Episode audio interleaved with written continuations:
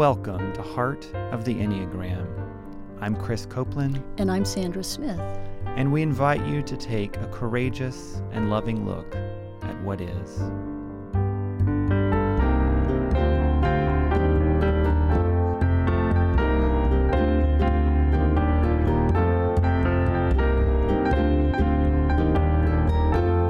One of the kind of valuable things that happened when we had a fight once, I said to Jeff, "Oh my gosh, I just hate it when we fight. It's it's just so exhausting." And he said, "What do you mean fighting? We were just talking."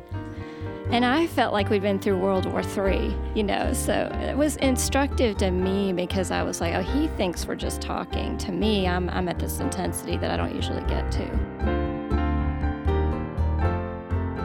Good morning, Chris. Good morning, Sandra. How are you today? I'm good. I had a good night's rest, and I'm excited to be with you again in this series on relationships. Yep. And today we're going to be hearing from a, a couple who are one and types one and eight. Yes, we are. Jeff and Tamara Sparacino. And let me introduce them. First of all, thanks for being with us. Thank yeah, you. Good Thank to you. be with you, yeah. So, Jeff and Tamara have been married for 10 years, and they met as next door neighbors in an Asheville neighborhood. Ooh. Jeff has a degree in hospitality management and has worked in restaurant management and sale of food, supplies, and equipment for more than 35 years. And he's also a great cook. He's a native of Asheville and is one of six siblings in a large Italian family. And Tamara has a master's degree in art administration and has worked at Asheville Community Theater as the managing director for the past 13 plus years. Tamara likes to read, engage yoga, dancing, and spend time with family and friends. And they have two children a son, Stephen, and a daughter, Juliana. Jeff leads with type 8, Tamara leads with type 1. So, welcome. So, as we begin and have this conversation, I want to invite our listeners and all of us to uh, enter into this conversation, uh, accessing all three of our brains, our three centers of intelligence. So, invite you to take a moment to open your heart and then approach this material with a curious mind. And we invite the, the little one and the little eight that's in each of us to listen in to this conversation. Let's take a deep breath.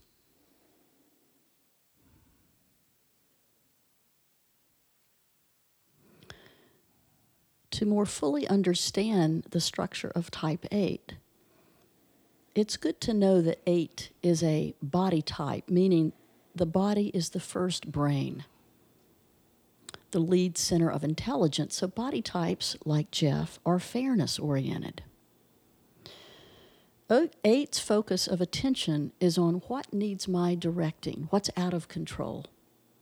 And so the motivation is to appear strong and par- powerful and avoid looking powerless and feeling vulnerable though those two things are very different. So the core fear triggers reactivity when eights feel like or made to feel like they are powerless. For type 1, uh, also, ones are uh, their lead center of intelligence is also body, so concerned with fairness. The motivation of the one uh, uh is to reform and improve, to make things always better uh, the focus of attention where ones tend to notice and where their attention goes is to error. Um, sometimes it can be to what's right, but often the attention goes straight to error. And the core fear is uh, being imperfect or being bad or wrong or inappropriate. And that can lead to the trigger, um, to, for them to trigger reactivity for the one. Some of the strengths for the one in terms of relationships are incredibly conscientious. Um, they have high ethical standards. They're always, as I said, striving for improvement to make things better. They have a practicality about them, a sense of hardworking industry, and they're really fair and they're attuned to details.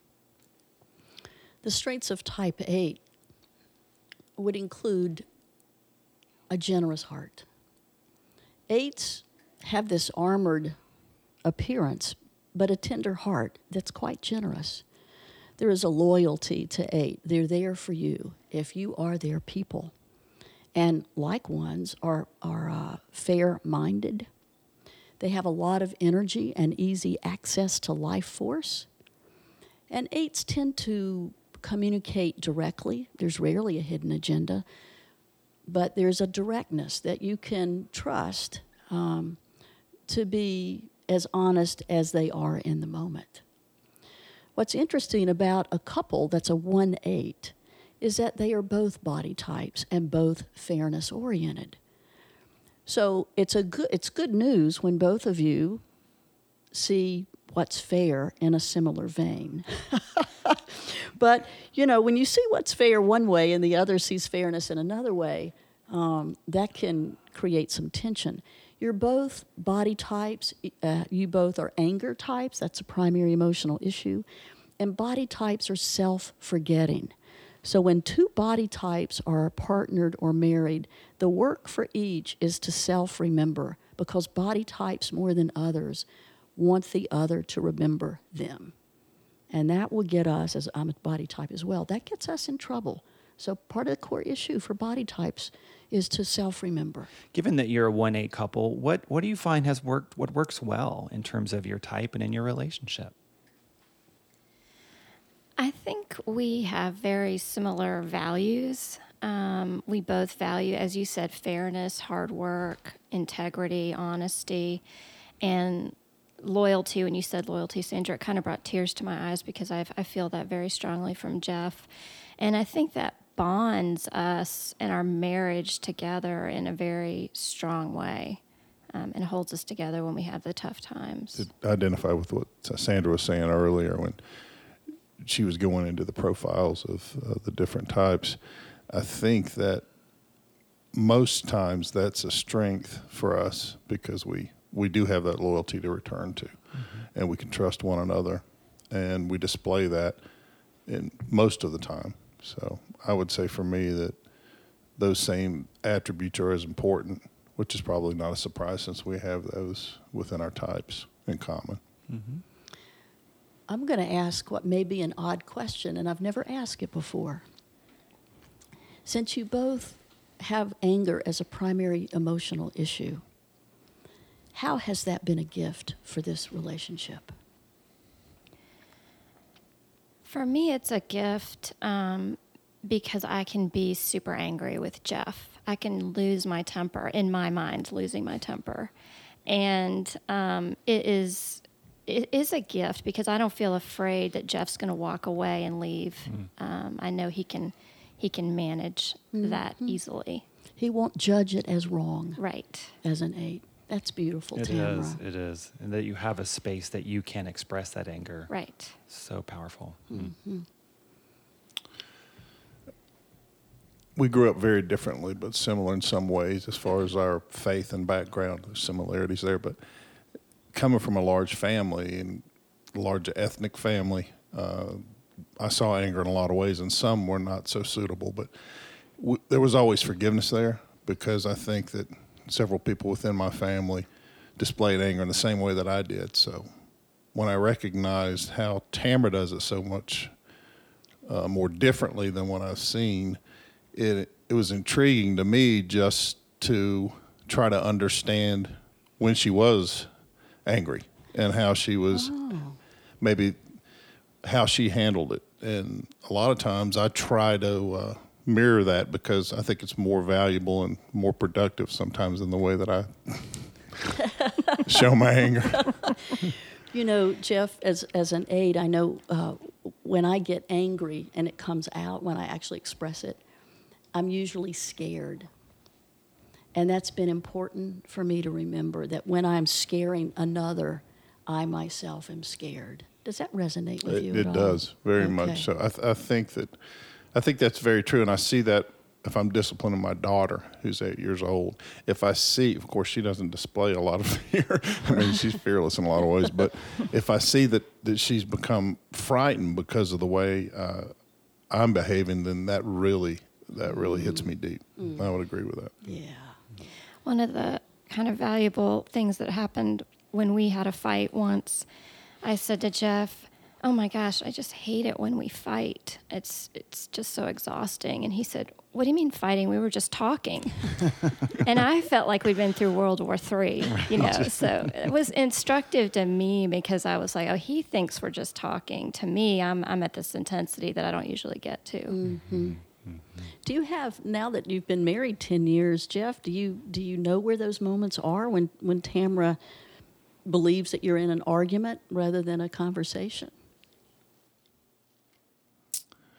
Not always, but more times now than before. Good. Uh, over the years, if I have the presence of mind to recognize what you what you just brought uh, in the conversation earlier about, you know, seeing other people's reactions, and if I if I'm in a state of fear, and then uh, if my actions are causing that person to be fearful, I sort of gauge that with her. If, if I see that she's becoming uncomfortable by her body language or her eye contact or, or just by her words, if I have the presence of mind within myself, then I sort of gear down and say, okay, this wasn't my intent. It, my, my intention was mm-hmm. not to fight, but my mm-hmm. intention was to be heard. And now I need to hear her because if we're sorting through this as a problem solving mission, then it's just being having that presence of mind to understand what the, what I would like to see as a result, rather than just to display anger and and, and have an argument. That assumption for aid is I've got to put my truth out there, and of course, the age-old wisdom, an adage that says it's better to understand than to be mm-hmm. understood. I try to remember that. Try to remember that. yes, I, I do know. too. Yeah, yeah. Mm. One of the gifts Jeff brings to, you know, when we get in those situations where we're fighting is I sometimes shut down because I, it, I guess I'm repressing my anger. So I have to sometimes process that and take time to do that. But he always comes back with, are we going to talk about this or do we need to talk some more? He always does that. And that's a real door opener for me. Mm. I have a hard time coming back to someone when I'm dealing with anger. So that's been a real gift.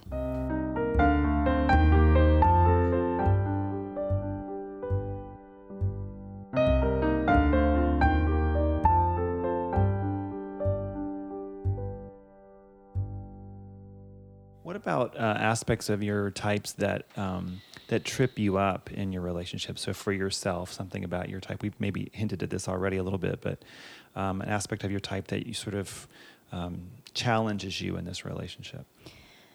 My sensitivity to criticism is very challenging with with Jeff. Eights can have a real tone of voice when they talk without even being really aware of it, or they can blast you. Um, and because I'm so sensitive to criticism, it doesn't take much to just send me right over the edge.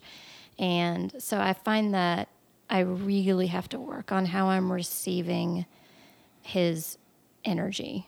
It's really important for me to process. Like I have to take time away to process. I can't always. I cannot do it in the moment. Um, I have to have time alone. I have to think about it. I have to write about it. You know, I have a. Every morning I get up at five just to write, pray, meditate, do yoga, and that really helps keep me grounded and less reactive. When when Jeff says something that feels like a criticism or harsh, then it kind of reinforces that inner critic in you. Is that part of what happens? oh, I feel like I'm wrong. Um, I feel like I'm a bad person, um, and that can happen with anyone. But but eights have a very strong sense of tone. I don't know how else to say it, Yeah, but yeah. um, it, I he could not even mean to be critical, and it'll I can hear things in his tone of voice that send me um, get me really reactive. Is there a way in which you can check that out? In other words, you hear the tone, but you're not. Do you know if, I, in fact, if he's being critical or, you know what I'm saying? Can you check that out with him? The best way is to get curious. Mm-hmm. Very hard to remember in the moment, however. I, I usually, again, I have to process it and then I have to come back and get curious. I'm very rarely good at being curious right then and there. It's you know it's it's a difficult part of the moment for body types to get curious in the moment because that gut instinct, whether it's fight, flight, or freeze in the moment or befriend, it's there, and curiosity is nowhere to be found. Mm-hmm. What about you, Jeff? Things that trip you up from your type in this relationship? pretty much the reverse of what she's at the time that I see how she's being affected, what I would perceive to be negatively, and that she's going through some pain. To be able to stop and and be present in the moment and understand that she may be going through something. We work on a lot of projects together, and through her strengths and my strengths, we're able to work as good with a good partnership. You know, to play on each other's strengths. But within that, sometimes I want to move much more quickly than she does, so she has to stop and mm-hmm. process. I have an affectionate, I call that she's being a Neanderthal because it's kind Ooh, I of a, like that. it's kind of a family trait. Her dad is a Neanderthal. She's a Neanderthal, which it's just it's an affectionate term. So, and she, I hear that. she accepts it. She's, she actually kind of likes it. I, I do. think. I think it's funny. That's great. But when I see her go into that Neanderthal phase where it's okay, she's trying to process this, and I want to move forward, and I want to move forward quickly. But what I have learned in most cases, that if I stop and rest while she's doing that, then mm. she discovers something I would have never discovered. So I've learned from that. So I see value in that. So oftentimes, if if if it's in a situation where we're working on something together, I have learned to wait for that process to complete because there's value at the end of it. That's that's wonderful. I'm wondering. You said that when when she stops, you stop, and then something comes that would have not come for you. What about for you? Does something come when you stop along with her? Does something come up for you that might not have come up had you pushed ahead? Yes, that definitely, and I think that that's something that would have been much more valuable to me early on in my life. Mm-hmm. At times, if I would have had a partner that displayed that, that you know, modeled that in a way that I could have seen it and seen the value through it. I mean, it's it's something to read something in a book, but to actually see it model that you know, you're going to have much more of an impact, and you'll own it. So, uh, This this quick to start, quick to act, quick to decide that eights and and also threes have, but eights being body types, that's actually reptilian brain. It's just like just tossing us around and and of course if we just go with reptilian brain that's kind of neanderthal so if we're not It's a, careful it's a Neanderthal and a Neanderthal. yeah, and the curious, getting curious, is the most evolved brain, and that's the hardest to get to when you're talking mm-hmm. about. sure. Yeah. when we talked about the three centers of intelligence in the first podcast series, you know, I think we named curiosity as really the gateway to deepening love and compassion for body types.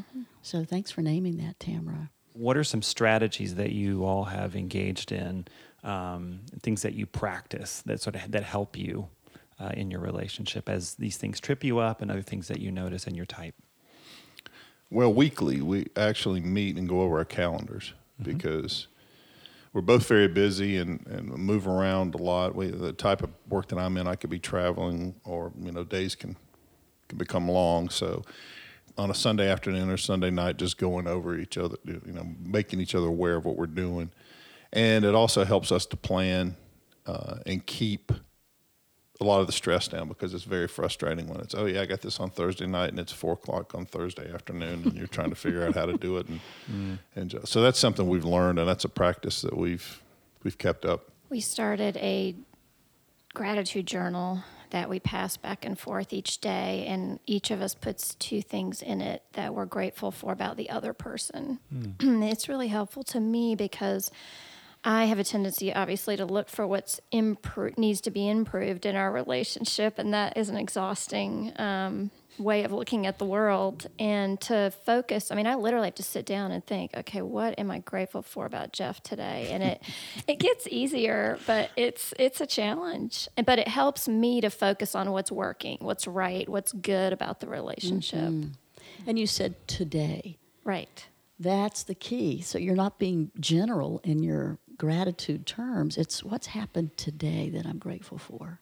Wow. It's very specific. Mm-hmm. And it can be the littlest things. And the thing that's helpful when Jeff says something he's grateful for about me, it helps me understand what he is grateful for. Mm. Because a lot of times the gifts I'm giving Jeff may not really be the gifts he's looking for. Mm-hmm. And so when I see what he's grateful for, I'm like, oh, that's what he liked about what I did. You know, it's kind of surprising at times, you know. That's great. It reminds me of um, you said this earlier, Jeff, about the the golden rule. You know, do unto others as you would have them do, and that some people call it the platinum rule, which is, and I think what the enneagram points to, which is do unto others as they would have you do unto them. Right. So part of what you're naming there, Tamara, is like, oh, this is what he appreciates. Mm. Oh, that helps me be aware, and then I can offer more of that. Exactly.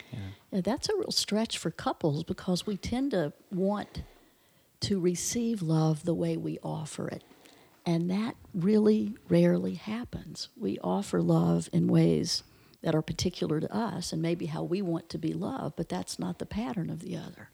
So that's beautiful. Mm. I love the, the gratitude journal too because it it um it sort of interrupts the pattern that you name about always looking to well, how do I improve this relationship and it just sort of says okay in this moment what am I grateful for for Jeff and for this relationship and it totally it just shifts the energy. It really does. Yeah. Jeff, what's the how, how's the gratitude journal? What's that like for you? Well, I have to admit that I, I don't do it every day, and that's something that, that I need to improve on. For a while, I had been doing that, so that's why I laughed when she was saying that. I don't like giving her too much information because it's just hard work. I think I'm thinking about writing it. I'm grateful that I didn't have to write down anything today. I wasn't going to call him out on that. oh, you didn't have to. Uh, but it is valuable and for the same reasons that she says. I mean, uh, as simple as making a sandwich for me every once in a while if I'm going to be traveling. I mean, that, that's simple, but it's important and it's valuable to me. More so than you know, a lot of things. If if someone were to say, "Well, gosh, if she bought you a new shirt," well, that may be nice depending on the shirt. But you know, the sandwich is always good because it's it's recognizing a need that I have that day, and Practical. it's it's practical and it's loving and it's thinking of me, and and there's a lot of value there. So That's, that's wonderful. Hmm. She sees me, and right there, you have a sense of Tamra remembering you. yes, Yeah. And that's a big deal because the sensitivity for body types is I'm unimportant. I'm not seen. I'm dismissed. And so, wow, to have another, your beloved, remember you really creates an ease. And do you experience that with Jeff when he remembers you? I do. There was an example a couple weeks ago. We were having friends over for dinner, and I was scrambling, as I always am, to get the house, you know, cleaned up and get ready for dinner. And he went and took Juliana out for an hour, and um, and then called me on the way back and said, "What do we need? Do we need, me to pick up anything at the store?"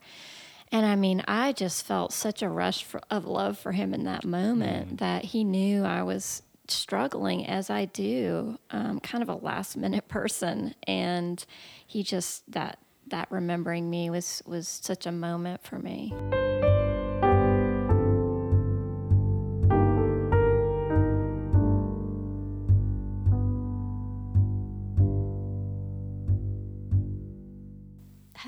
Two of you, um, how good are you at asking for what you want and need from one another?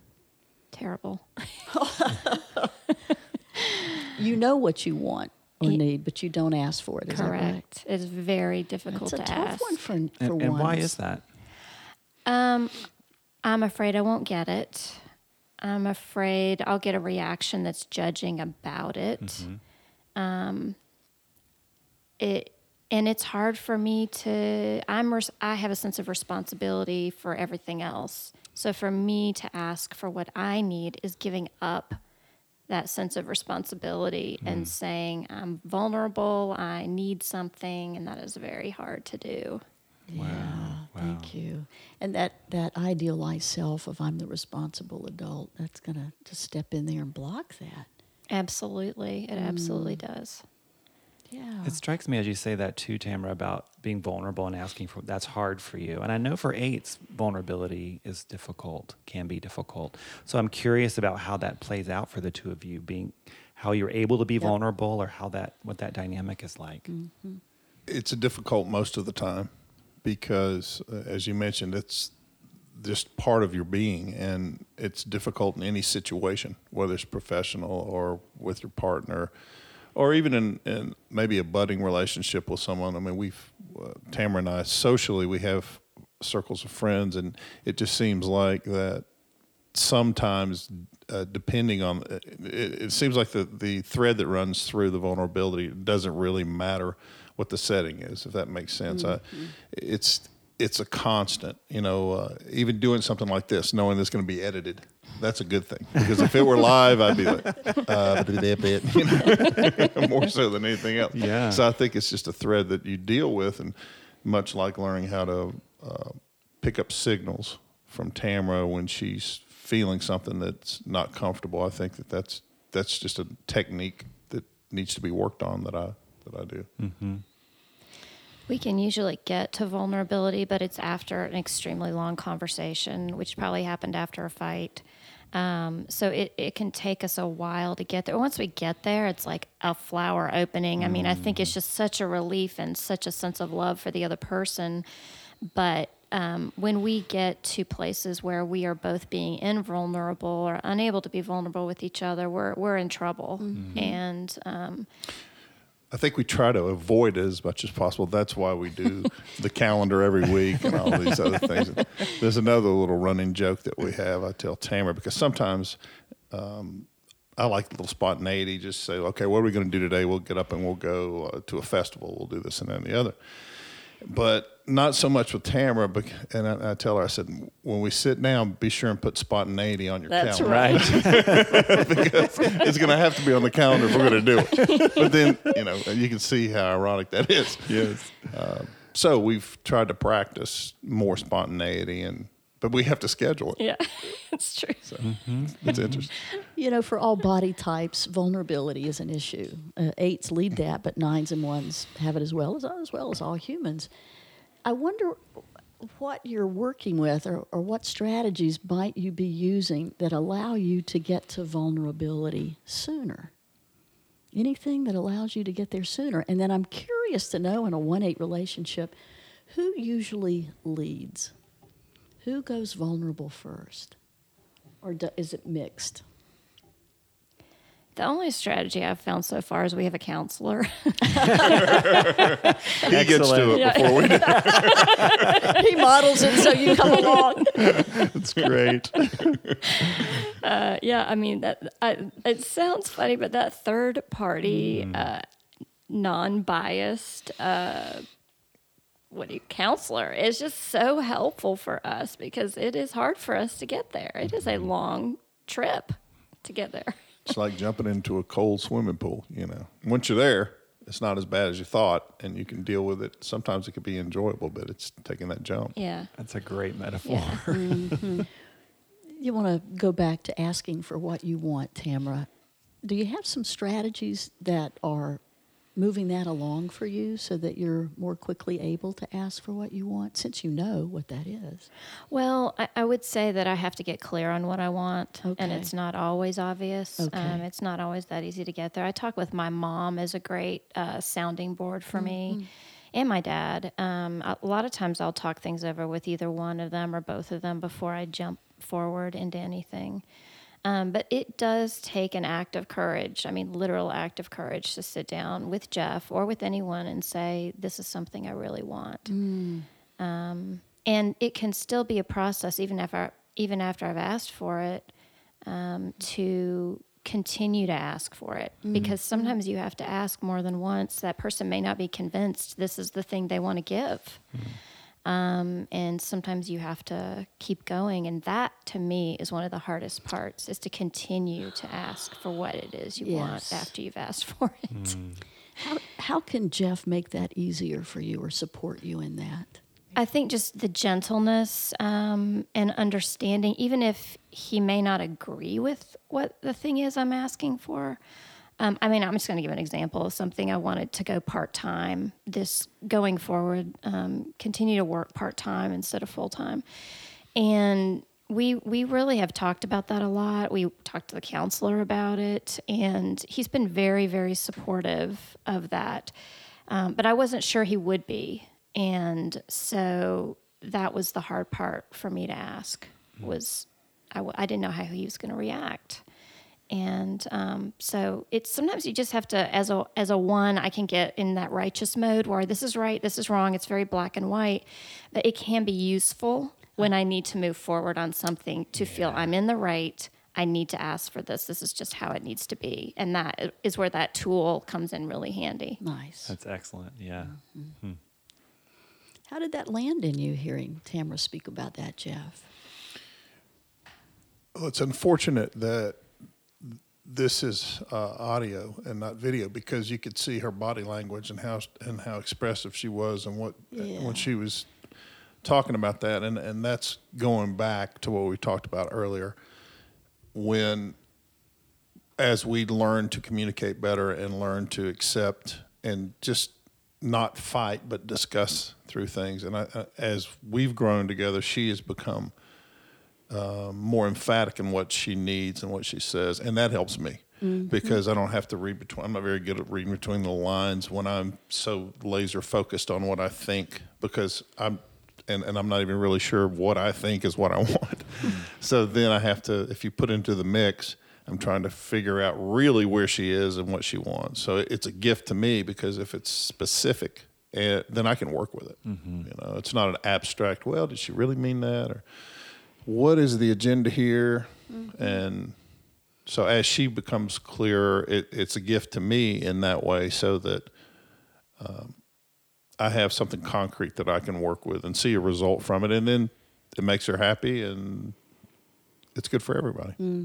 So you appreciate I do. directness. Yeah. Yes. Jeff, how do you forget yourself? I mean, this not asking for what I want or, or being difficult for me to ask for what I want can be a self forgetting form.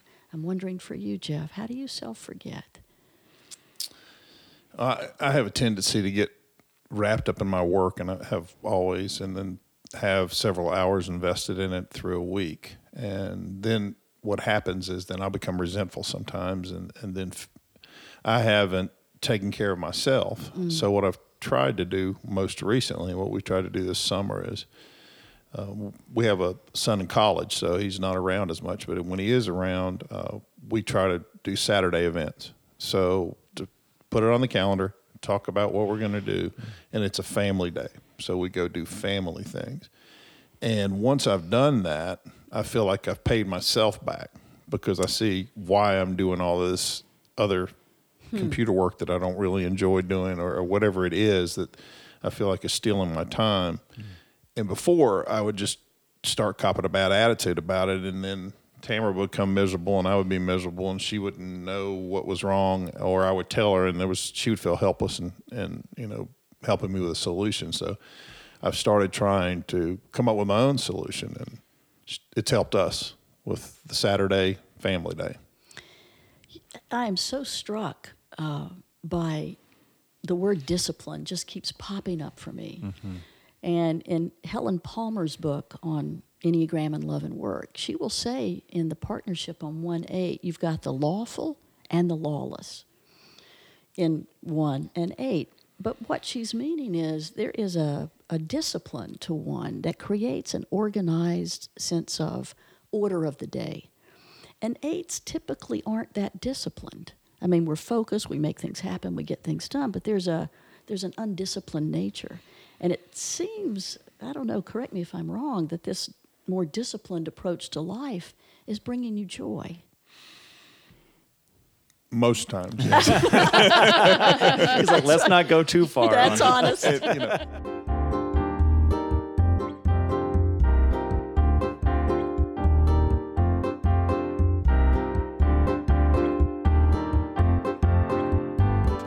You think about your relationship moving forward, what are some ways that you can change or things that you can do to continue to help your relationship flourish? Or another way of asking that question is, what's your invitation to grow now in this relationship, given your type? I think I mentioned it before, but curiosity is my real invitation. Um, and also learning in myself how to receive Jeff. So when he gets uptight or he gets frustrated, it does not mean it's aimed at me. maybe it is, but either way, I have a choice about how I take that in. And that is, I'm terrible at that. I'm not very good at it, but that's where I'm my growing edge, to use your words. Yeah. May I offer as a, uh, an idea when you said how you take that in? It's also possible that you don't take it in at all, Right. That you hold it out here and look at it. And that's where the curiosity comes. And I relate to this as a four. I will take stuff right in Right. and then I'll feel bad and I'll go blah, blah, blah. But if I can just stop before it gets in and observe it, that helps me not go down that path. Does that make sense? I love that. I that happened one time with Jeff and I um, a, a couple of years ago.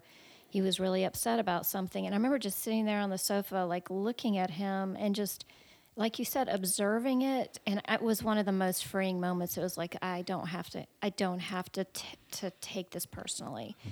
And it was lovely. And I remember that moment. And I think you're right, exactly. That is where I would love to be more often. And, and in that moment, you were neither merging or counter merging. Correct. And body types will merge and match energy and take in. Mm-hmm. And you kept a separate self. Right. Wow. And It only happened once. No. well, well, and but it becomes a touchstone. That's it right. becomes a marker, and so when you find yourself taking something in, you go, "Oh wait, I, I've had this other experience. Let me return back to that." And it's it's just practice, right? And Right. you, but you've already touched it, so you know what that's mm-hmm. like, Right. and that's the beauty. yeah. Your body has a memory of that. Mm-hmm. Yeah. It's Thank wonderful. you. That's lovely. Yeah. A friend of mine who's married to an eight says what she has learned to do, this is fascinating to me, is turned sideways Huh. so that she's not taking the energy full Oh, on. wow. She turns sideways, and in the physical movement of turning sideways, it shifts her attention. Hmm. That's wonderful. I find that the eight has a very intense energy. That is actually an energy mm-hmm. that I could see why turning sideways shifts, physically shifts the energy. Hmm. That's right. Someone used the word touch, and we, we have a, a puppy. It's a, a year old, and we've been training her. Her name is Imogene, mm-hmm. and one of her commands is touch. And the, the the time you use that command is when she's the most unruly and running around the yard, and you can't get her to do anything. But when you say touch, now the, the she will come to you if you have a treat in your hand. so if you say Imogene touch, she runs full bore right at you from the backyard, but she's going to your hand that you have a treat held out in. So it, it struck me Wow. that that analogy came to me when, when you were speaking. I'm so moved by that. Ah. Well, I think about too the metaphor of the eight, like they're running around the yard and the, you know all that intense energy, and just that that invitation to touch, then brings that in. I mean, it's, it's an intimacy and a vulnerability. That's so beautiful to me. Do you do you have you tried touching him when he's in that state? Just a soft, gentle touch. Yes, and I do find that is helpful. It is helpful because that with me or against me is a mental attitude of eight in stress. And all it takes is a gentle touch, and he knows, oh, she's with me, not against me. Wow. Does that resonate with you when Sandra says that? Completely, and knowing Sandra, that's she feels that she knows that as well as I do. Uh, but back to asking about what you want, I would not ask for that. But if she were to do it, it would be so valuable that I couldn't put it to words. So it's that's part of knowing, and and the exercise and the challenge of understanding how to ask for what I want. But that's another that's that's making another sandwich and sending it with me. You know, I wouldn't have asked for that sandwich, but you did, and it shows me you love me. But in an instance, when you do some sort of touch like that, it shows that value, and that's that's all I need. I mean, that'll that'll charge me for a long time. I understand this idea that you you are remembered and seen, right? When when uh, Tamara makes a sandwich for you or touches you, I'm wondering about is there a way for you, what helps you ask for that? Because sometimes it's wonderful just to be remembered, and sometimes it's good for us to also say, you know, what I need right now is this. Can you give that to me? What helps you do that?